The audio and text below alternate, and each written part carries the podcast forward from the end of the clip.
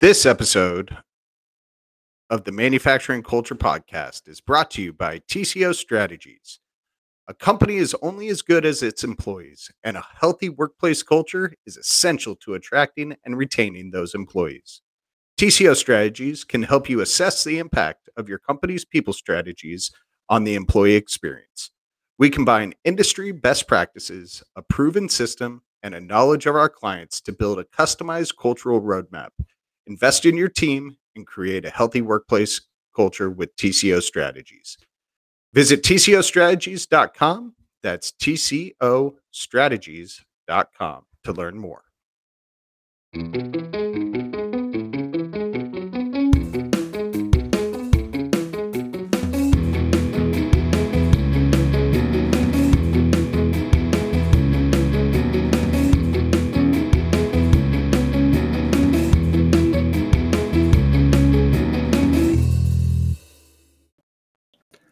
Hello, and welcome to the Manufacturing Culture Podcast, where we explore the people and company cultures that shape the manufacturing industry. I want to do a little housekeeping before I introduce this week's guest. The manufacturing culture movement has absolutely exploded over the last couple of weeks. I'm absolutely thrilled that you all have enjoyed the conversations that we've had so far. First, I have a favor to ask of you who have listened to the podcast please, please, please rate and review the show on whatever platform you're you're listening to uh, it on. These podcast platforms have some funky algorithm that promotes a podcast with the most ratings and reviews. So give the show five stars and type into the comments whatever you like. Just say you're you're listening or you're following instructions or or whatever you need. It's not for me, it's not for my ego. It's to promote the cultural movement in the manufacturing industry. Second, uh, I have heard all the requests to have a video tour accompany the podcast. I'm working on something that I hope to launch sometime in late uh, of the second quarter or early in uh, Q3. Stay tuned for that. Uh, last, if you want to be an executive producer of the show, and have me read your name at the end of each episode, go to the producer tab on the Manufacturing Culture website. That is manufacturingculturepodcast.com. Okay, so now let's get into the reason why you all are here. Sit back, relax, and join us on this week's journey. Our guest today is Bill Padnos, the executive director of the National Tooling and Machining Association Foundation. Bill is responsible for programs such as the National Robotics League program and the association's education and training programs. He works to advocate for policies and funding that support workforce development and promotes manufacturing as a career option for youth. He has a background in nonprofit management and has received a Bachelor of Science degree in marketing from Indiana University and credentials as a certified meeting professional and graduate of the Institution for Organization Management. He is a fellow of Aspen Institute's 2014 Sector Skills Academy.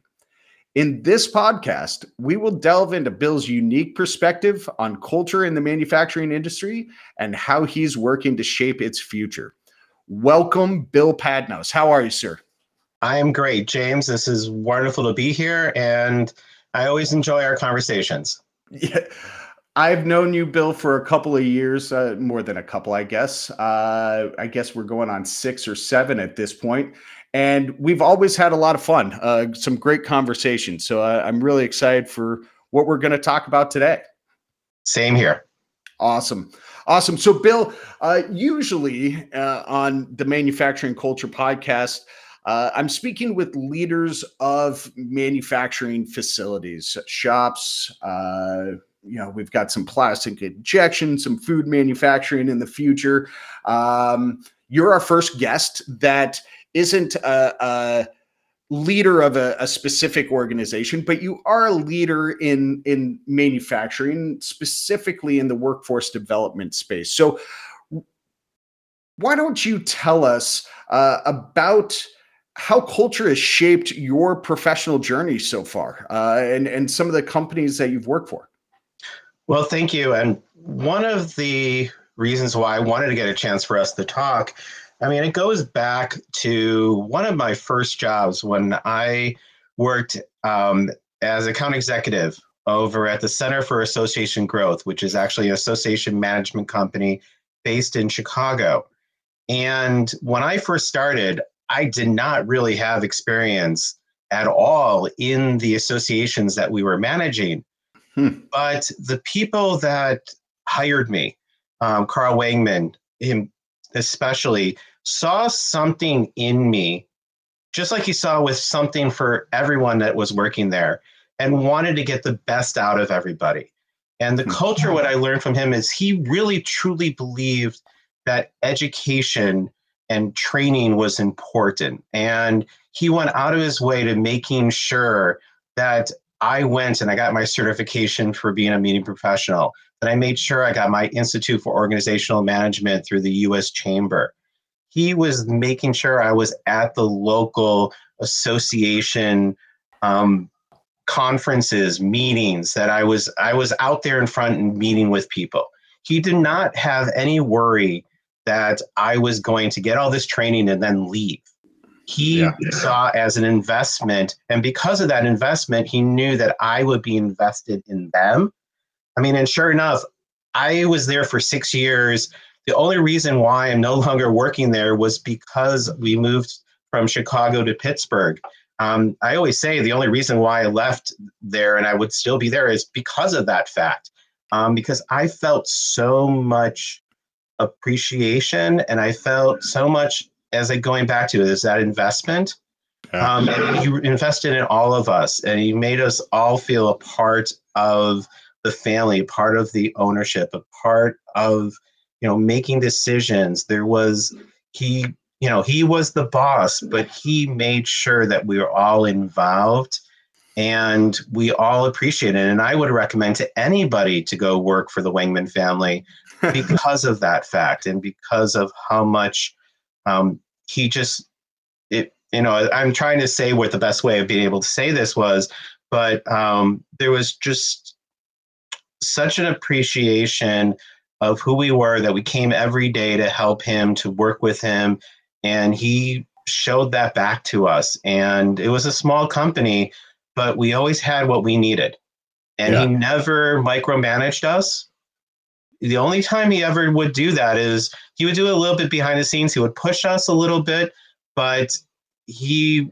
or he would make sure that we would be out there in the community. He was not afraid of having us out there in the community because he knew that would reflect well on his organization. Uh, it sounds like not only did he have uh, a, a culture that encouraged education, but he also had a culture that you weren't afraid to take risks and, and potentially fail um, even right is that is that that's completely it, that's completely the way to put it i mean when i started there in 2000 i was coming off of being a membership director at a community center and okay. all of a sudden he puts me in to run a million dollar um, event at a um, top level resort for yeah. people that are involved in mergers and acquisitions.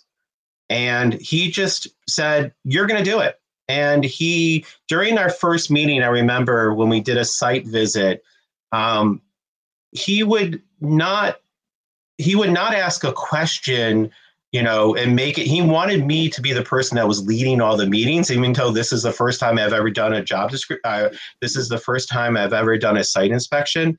He, sure, sure.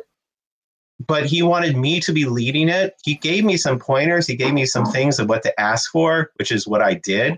But what if I didn't ask a question? He said he would actually say, "I think Bill meant to say this." So, or I think that you know Bill was going to say this. So he never contradicted me. He never, he helped me along. So I learned. And so that first year when I'm running this conference, it was a learning experience for me, but I still had ownership of what was going on. And it was, you know, to me, he showed that faith in me. And I try that with anybody that works for me. I want to be able to give them the resources and tools to succeed, but I don't want to necessarily tell them step by step everything they need to do because they need to figure that out for themselves as well. And I yeah. think that's an important component of culture. Absolutely. Uh, so, with that being such a solid foundation, Bill, um, and, and your role with the NTMA and the foundation, NRL, uh, et cetera, uh, since you joined uh, that specific association, you, you've seen a lot of um, machine shops, a lot of the member companies of the NTMA out there. Uh, talk to us a little bit about the the cultures that you see uh, out in your travels and uh, what you've experienced with with the members and and with the manufacturing industry as a whole uh, out in in your experience. Well, first it started actually the first time I ever really was in at a manufacturing facility. Um, I remember I, it was February of 2013. I was interviewing for the position to be the executive director of the Southwestern Pennsylvania Bots IQ program, which is the robotics program that's associated with NTMA's National Robotics League. And uh-huh. so I was just in charge of the going to be in charge of the Pittsburgh program. And my first tour of a facility was with Greg Chambers. I didn't know at the time that Greg Chambers is the chairman of NIMS. Um, I just thought he's this really great guy who's on this committee who's going to show me around and we're going to talk so I can learn a little bit more about manufacturing. Yeah. It turned into an hour and a half tour of Oberg Industries. Now, Oberg is a big facility, but it's not an hour and a half tour facilities unless someone's really showing you around and showing you what's happening, what's going on. I mean, it's everything from showing the safety component of saying, here is the pathway we need to follow. Um, and how it's done, how every machine is a special Oberg green that was created for them by PPG. Um, he talking to everybody, you know, along the way, saying hi to them, um, introducing, saying what they're doing. And then toward the end of our tour, we had been talking. I explained my wife was a, during our conversation, my wife was a pharmacist at Children's Hospital. And he goes, Oh, by the way, we're doing something on this machine that I think your wife is going to feel you know it's going to be really important. It was like creating a this painless needle that they were working on and trying to manufacture. So all of a sudden he then related something to me. Wow. That he can you know that you know this is what your wife does. Oh by the way this is what we're doing here at oberg. That's going to help out your wife and it's going to help out everybody um, if we can create this needle that's painless and it's fine. I'm sorry if I just said some trade secrets. I do apologize. but that was in 2013, so that's long ago. So I remember I left that tour. I called my wife on the phone. I said, I want this job. I don't care what it is, anything going on. You know, this is amazing, how cool this is, how great Greg was. And to this day, I always tell him that. Um, yeah. Just how engaging, how if this is what I can do to get students to be interested in these types of careers and work at places like this, why would I want to be a part? Why wouldn't I want to be a part of this? And it just started my passion for what I was doing. And luckily, during the years, I've had a chance to go visit a lot of manufacturing facilities and seen different things about how they are, you know, why people would want to come work for them. All right. So, Bill, one of the things that I've noticed as I have been in shops, and, and you alluded to this with Oberg, is when there's guests in a facility, um, I can always tell a general idea of how the culture is by simply looking at the machine operators uh, when I walk in onto the shop floor. Eh, are they focused on their shoes or on the piece of material in front of them? Or do they turn around and engage with the guests? Right? If they're they're focused on their shoes, they're really uh, you know that typically that leads to uh, a shop that doesn't have the healthiest of cultures but if they're engaging guests as they come in uh, that's something that that typically leads me to believe that there's a, a healthy shop culture.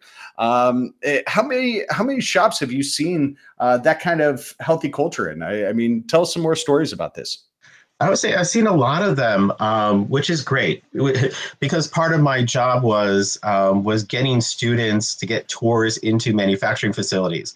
And there's one facility I will say that's not that far from where I live here in Pittsburgh, where I went down and I met with the people and I was walking around, and some of the machinists still had like pinup calendars mm-hmm. in their workspaces.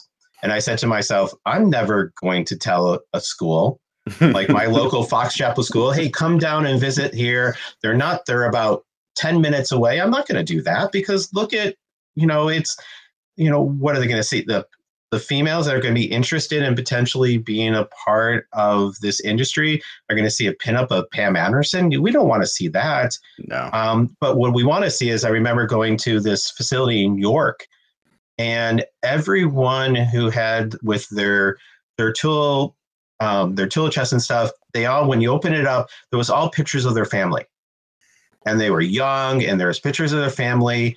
That's what you know you want people to see and you want that encouragement because there's that personal component. But also it's not just even the engagement i think of the machinists when they're coming to talk because they're not sure whether or not you know they should be talking to the guests. But it's when i see the owner or whoever is taking me around personally engaging with all the people that we're looking at they're not just showing me the machine and what that person's doing but they're almost introduced me to the person they're talking to, or they say something personally about them. You know, so say, "Hey, how's everything going? What's happening?" You know, knowing something about their lives. I always say that Roger Sustar over at Fredon Corporation, yeah. um, up in Northeast Ohio, I've always impressed with him whenever I'm up there in this facility. He knows everybody that's around there. He knows all of them. He can talk to them. He can, yeah. you know, it shows that there's such a family component. You know, it is a family business, but all these people have joined part of the family and how proud he is of those people that work for him and what they do. Um, that part is that that's what I would want to say is, hey, anyone want to do a tour, go to Fredon if you're interested yeah. in in selling kids on why they should be interested in careers in manufacturing. Have them go yeah. to a facility like that it always boggles my mind when I'm going on shop tours uh, with owners or or even you know high up leadership uh, within an organization, and they don't know the people's names that they're introducing me to or that they're walking by. Um, you know, I had a shop that I did a tour with a client of TCO Strategies, and the owner of the company only knew about 70% of the employees that worked for him. And he wondered why he had a turnover rate of 52%. Um, and he actually blamed the high turnover rate on the fact that it was so transitory, right? The, the, there wasn't any staying power. He was getting new people in every week uh, into his facility. He had to do a whole training uh, class. Uh, to me, that was a huge opportunity to to a affect some change, right? Because you got to know who your your your employees are but you also have to uh, then foster a, a, healthier culture, right? And I know Roger does that. I know uh, Oberg does that. Um, that. Yeah, that's just something that that we need to see more of in in this industry. But you also have to see where, you know, most of the people that are NTMA members are making parts of parts that go into parts. So you right. really don't know what is that end result. What are you what are you making? You have this diagram of something you're making that's small, you may be making 10, 15, 100 of them.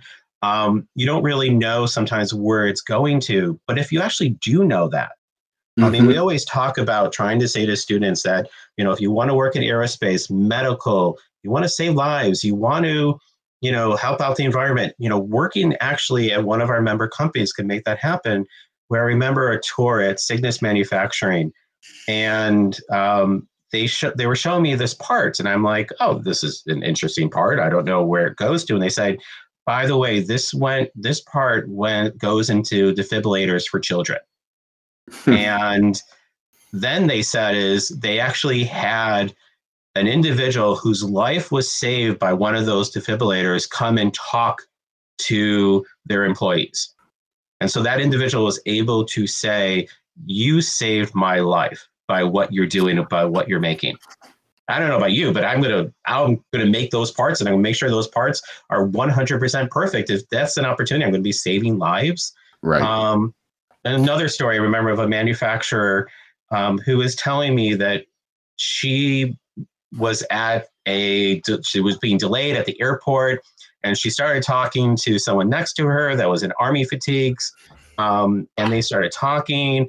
And somehow during the conversation he mentioned about that the jeep or something he was in um, was hit and but their lives were saved because you know the way the jeep was constructed it saved their lives because of it was able to stand and when it was i think it was put over on its side um, there was a part or something that was put in that that was able to save their lives what happened is that company was a part of you know the manufacturer of that component that hmm. saved hmm. that person's life and that's so awesome. they you know they just started hugging and crying but um and that's what our things what our that's what the things that our companies are doing and manufacturers are doing.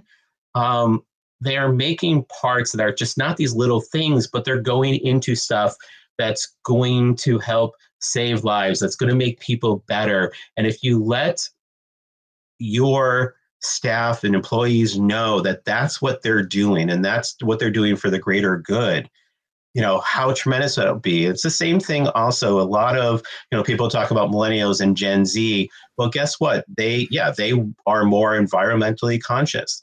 Right. you know how much recycling is done in a manufacturing facility hmm. i mean everything is recycled i mean the coolant is recycled every bit there's no waste at a manufacturing facility at our, right. especially at NTMA member shops so you know letting people know about that and actually promoting that component is a way so that your your culture of being environmentally friendly when people don't think about that as manufacturing that's another way to promote what you're doing and how you're going to be you know helping the environment and that it's not just you know smokestacks what people right. think about manufacturing.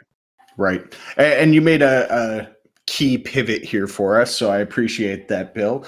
Um, you know, part of what you've done with the NTMA is is work with young people in, in, addition to working with the the member companies of the NTMA. What are the young people uh, outside of that connection to the greater good, right? And, and uh, shops being able to connect individual job descriptions to uh, that greater good or that sense of uh, doing something to benefit society.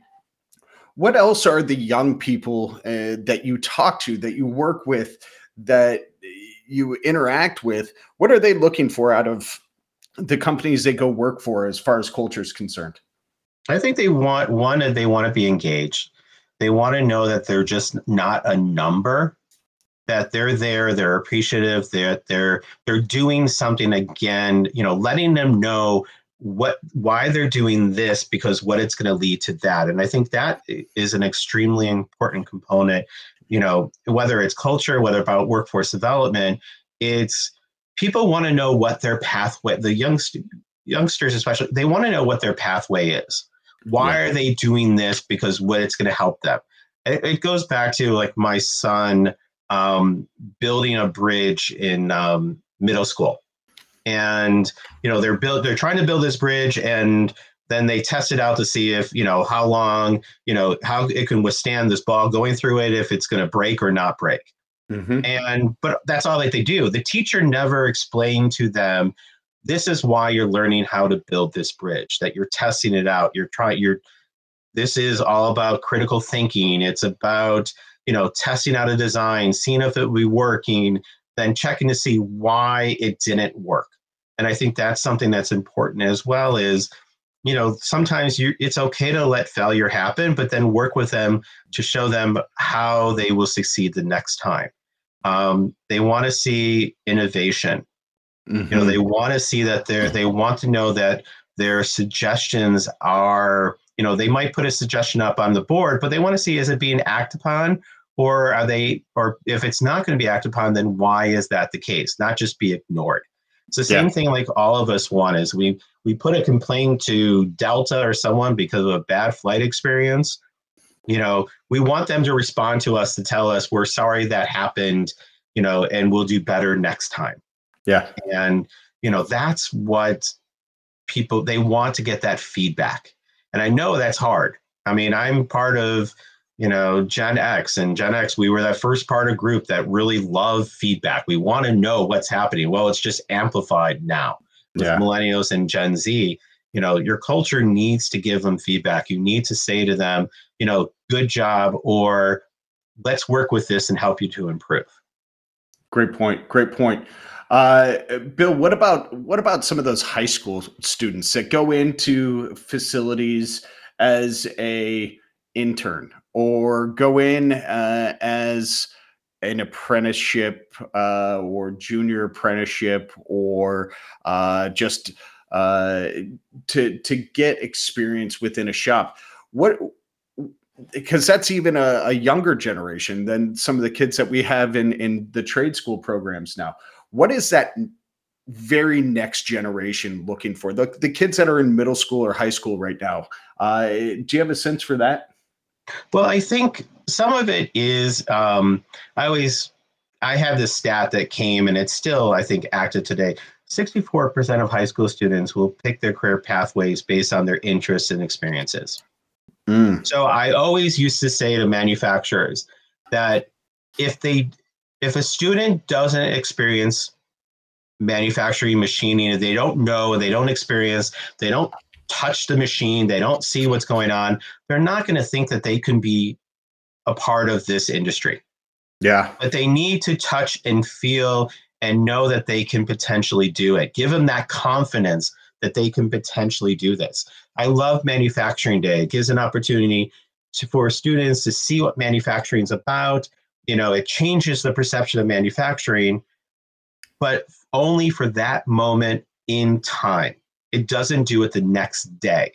The yeah. next day, the manufacturer needs to see the kids who are really excited about what they saw and work with the teacher and figure out how we can give them real life experiences. So, in real world experiences, so then they can have the confidence that they can do it. And that's a big component. And this generation doesn't have, you know, we might see them on social media. It looks like they have all this confidence in the world. They're just playing a part, they're playing sure. a role. Yeah. They don't have necessarily the confidence that they could work a CNC machine. You know, I don't have the confidence I can work a CNC machine. Why? no one has taught me how to do it. I've tried. Right. I even worked at a training center. I said, teach me how to do it. You know, I want to learn. So I'm in awe with what a machinist can do. Um, and I don't think I can necessarily do it because no one has spent that time to say you can do it. So all those companies out there they're worried about insurance oh my god if a kid touches a machine they're going to take a machete to it. I don't know what they're thinking that kids are going to do put gum all over it they're going to draw over it i don't know. Let them touch the machine. Let yeah. them see what is potential. You know what and years later they're going to know how to do speeds and feeds in their head and they're going to yeah. feel excited about that opportunity. You know so i would say you know don't be afraid of you know oh my God, these kids are running around the, they're going to run around the shop. No, yeah. they're not. They're actually a little bit more better behaved than you think they are. I, I get that. Uh, Bill, one of the, the things that as I, am working with more schools here in Arizona and, and uh, Elevate Ed, the statewide program, one of the things that, uh, and we've known this, you and I have talked about this before, uh, the parents of young people who are either interested in a career in manufacturing or show an aptitude for a career in manufacturing, but the parents are dissuading them. How can we use a cultural change in manufacturing to affect the the mindset of parents and and what are some key steps that we need to take as an industry to make that happen i think the the, the best thing about with parents is is get the parents to get into the shops as well. Um, I'm going to okay. go back to Oberg Industry when they were selling their apprenticeship program that they created, or pre-apprenticeship program that they created. Um, they had the students come and the parents come. So they had the students go that they were interested in a program and they met with someone who is a 20 something who has been involved in their apprenticeship program to take them around and walk around.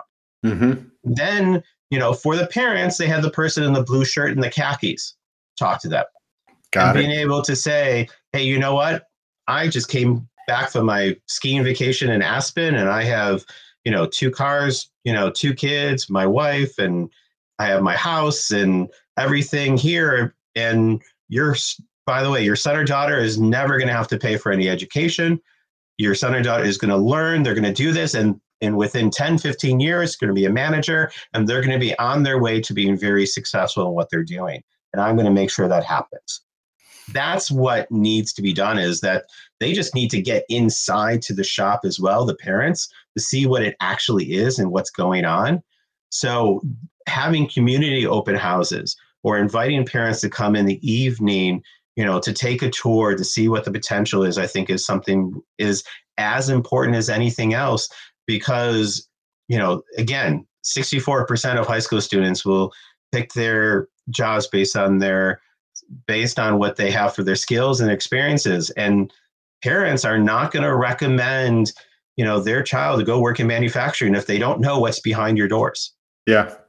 Yeah absolutely so bill um, let's let's do some shameless plugging of of some great organizations out there. Uh, give me three four uh, organizations school districts uh, community colleges that are doing the these things right as far as engaging the parents engaging the students showing healthy culture organizations in, in the manufacturing sector let's let's do some shameless plugging here well i mean i'm going to go back and i'm going to shamelessly plug um, the southwestern pennsylvania bots iq program um, they've been able to get an influx of um, support from the state of Pennsylvania, the Commonwealth of Pennsylvania. You can tell I'm not originally from here, so I didn't say Commonwealth. Um, but that has, and from the local workforce investments boards, that there's been a manufacturing ecosystem that's been a, developed around them that has enabled for the doors to open more education and training programs. So the students are not just building these bots, but they're truly learning about careers in manufacturing and they're really utilizing social media to show the students you know hey we're just at this facility or we have this internship program. They're you know the students this is what they're learning and then of course when it's time for the competition they can see what the parents can come down and root for their kids just the same way as they would at any sort of sporting event. They can truly see what they've learned you know and what they've applied during this project based learning opportunity but they've you really utilized social media to get people to have a glimpse of what is happening, where the students are, and you're seeing these facilities and you're seeing the technology and what's out there. And I think is what's important. You know, again, it's you know not being afraid. I know some companies can't do it because of Department of Defense contracts or whatever they might have, yeah. but you still have to utilize social media as well to be able to you know show you know that engaging component that's out there that you know how high tech a facility is how clean a facility is um, and you know that we're going to take care you know if we're taking care of this facility trust me we're going to take care of you know the people that are working here. So i would say what they have done has been tremendous. Um, trying to think of some others that are out there. And and there's also some school districts that are out there that have really truly listened to the community mm-hmm. and to the local industry. And they have changed their entire almost career, you know, their CTE structure, you know, to make sure that industry is involved. The Akron school system, for instance, um, have created these um, community learning centers that, um, and they're asking industry, help us to create these you know what are the positions? What are you looking for? Help us to know um, what positions we need to fill and what skills that students need to learn. And they've completely you know changed things around to give people in akron you know especially individuals who are economically disadvantaged to be able yeah. to show them where the opportunities are in trades. And they have but it's been and i'm going to go back again it's been that ecosystem it's it's not just the school. It's the school showing that they're interested in listening. It's the local workforce investment board. It's the local trade associations. It's the local colleges all getting together to be able to say is we got to help students learn and understand what these pathways are but we also have to convince the manufacturers that they need to open their door but they need to also be talking to teachers and yeah. saying to them this is the skills and this is what i need and that's for me going back to culture goes back to the fact is that if you don't allow your employees to go into the community mm-hmm. to volunteer at stem competitions to help a school with that competition, to go into the school to talk about the to talk about you know the opportunities to become work with what it means to be a precision machinist. You know, to go to the school to say this and then say, "Hey, come and I'll show you what we do." Actually, yeah. do that, and it should not just be you know the owner of the company. Let you know those 20, 30 year olds that are out there that are working for you that are your stars. Let your stars go and recruit your future stars. You know, mm-hmm. let them be out there. Let them feel, you know, if they're willing to talk about how wonderful it is to come work for you. Yeah. You know, then people are going to want to come work. They're going to want to recruit others. I mean, I just wrote an article for our January record um, that, you know, 88% of employees rate, you know, referral programs as the best source of applicants. Interesting. You know, and that 70% of business agree that referrals will fit better in the culture that they have. Yeah. Because people are going to want to recruit individuals that they want to work with. You know, they're not going to recruit someone off the street that they don't know and they have no idea who are, or if they know them and they don't like them, they're not going to say, "Hey, come work with us." Yeah. No, you know, I think so, that's a powerful point, Bill. Um, uh, referrals. Uh, that's that's big. Yeah, and and that's where you know I was, and again from this, you know, from the stats and stuff I have, referrals are four times more likely to stay um, than someone who's just you know applying off the web. Yeah, you know that, and you invest, and you, we talked about before. You said you know how how much they invest in a new employee and doing the training, and if you're constantly having to put in and do new new people because of turnover, not because of you know someone leaving. You know, there's reasons why people leave, but someone's going to stay if they've been invested, which is why with apprenticeship programs that 95% of individuals who go through an apprenticeship program are going to be staying over 5 years at their company. Wow. And those people that were apprentices, remember, were mentored by individuals and then hopefully they're going to want to mentor other people and it well, goes back to and it, I, i'm just going to quickly it goes back to the whole fact of you know carl wangman of blessed memory how much that he mentored me means that how much i want to mentor others because i want to give back because of what he did to help me yeah and, bill you just you, said something that sparked a question um, about investing and the stat of how many apprentices stay on to that five year and beyond mark. One of the things that I hear a lot from the manufacturers that I go into and and I ask about apprenticeship programs, their biggest fear is that the that they're going to train these apprentices and the apprentice as soon as they get information and training and knowledge they're going to leave for more money. But it, it sounds like you're telling us that that's not actually the case. It's not. And then, I mean, as I always say, is what happens if you don't train them and they stay? Right. Um, you know, what is that worker that you have? No, I, I mean, I know from companies that I've talked to, you know, when that one apprentice out of six leaves, um, it's a, it's a painful thing that happens you know, because you invest in that person and that's going to happen. But then look to yourself as why did that person leave? Right. Why did that person decide to go somewhere else? If it's for money, yeah, sometimes it could be that person's going to go for money. But you know what's going to happen? That person's going to go somewhere else, you know, for more money a year later if they're offered somewhere else. Right. Um, but that individual who you showed that investment in, you show them what their pathway is going to be. You show them how you're going to help them because there's an articulation agreement with your apprenticeship program. So they've already earned X amount of you know credits toward an associate's degree or a bachelor's degree. You show them if they if you stay with me, this is what's going to happen. Trust me, they're going to stay. They're going to want to be a part of that you know, because you show that investment and then they're going to show that investment in you. The question is, is that person who left, did you show them why they're doing what they're doing, what their future is going to be, how you're going to help them with their continuing education, even after this apprenticeship program, or even during the apprenticeship program, how effective was the mentor? Was the mentor someone who, on a daily basis, was like, I love my job and I'm going to make sure everybody knows it?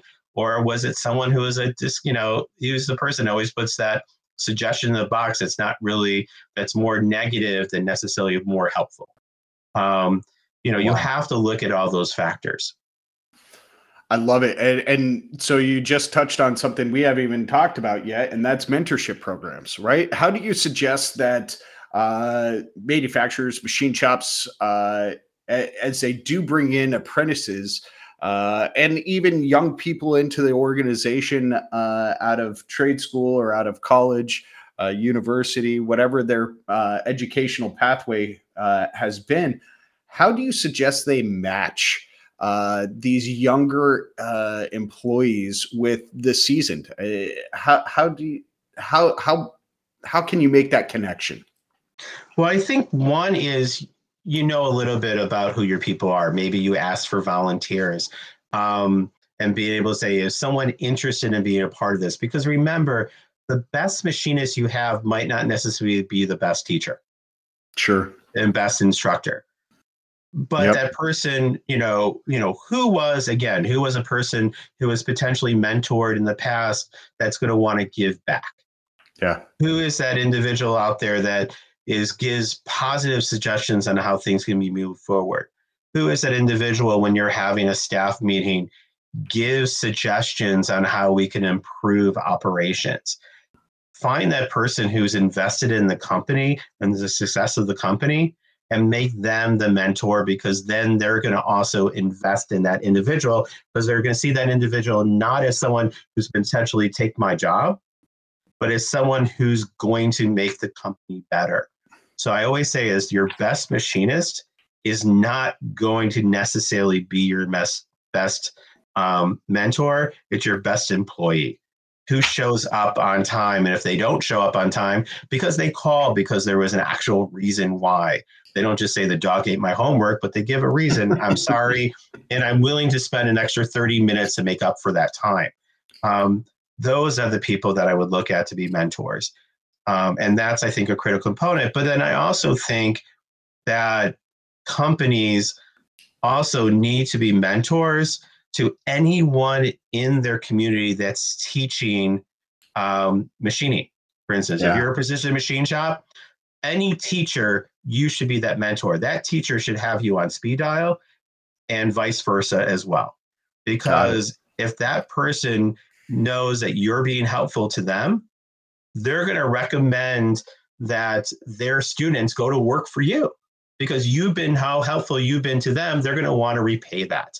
Um, and it goes back to that part goes back to I remember Phyllis Miller, who uh, was in charge of the Bots IQ program here in Pittsburgh. Um, she was also the HR person at Hamill Manufacturing. Oh. And teachers from involved in the pro involved in the program would always call her up and say, "Hey, I have a student that I think would be great for Hamill Manufacturing. You know, why you know here's their information. Why don't you reach out to them and talk to them, or I'll connect you." These weren't just the schools that Hamill helped out directly, but because Phyllis was so dedicated to the program and they all knew her and they knew what she was that if she's so dedicated to this STEM program to helping them and grow this program you know, and this is where she works. Why would I want my students to go work at that place? Yep.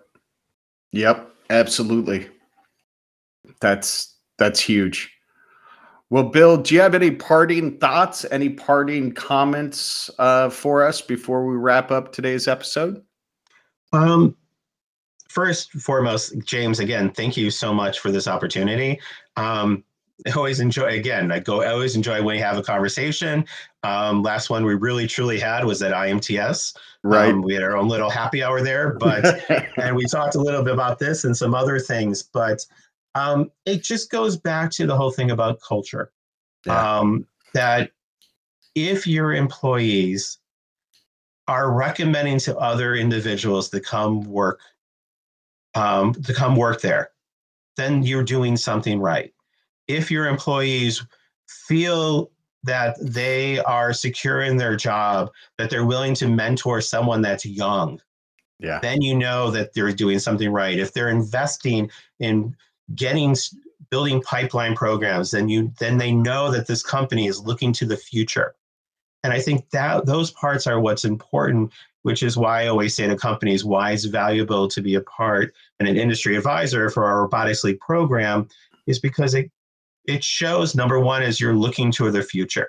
It provides an opportunity for your employees to engage with these students, to be able to help them out, to maybe even show that they can teach and they Yeah. can be a mentor to others. Um, and it also helps with inside the community that it shows that you have a commitment and you want to help out others.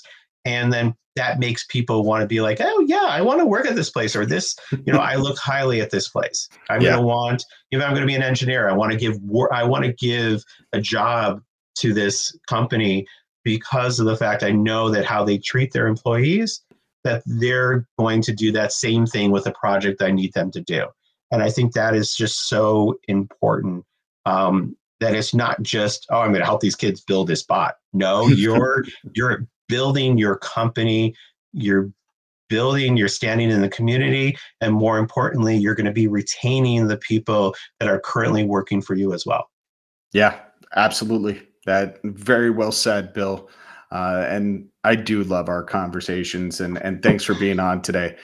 Uh, for all of you listeners, thank you very much for tuning in to the Manufacturing Culture Podcast. If you have any questions or comments about how to build a positive culture in the manufacturing workplace, please leave them in the comments uh, of whatever platform you're listening to, or send me an email at jim at manufacturingculturepodcast.com. If you have any ideas for future guests, please email me. Uh, remember to tune in to our next episode where we will have another manufacturing leader share their cultural journey and three initiatives they've used to change their culture internally. Until then, thanks for listening.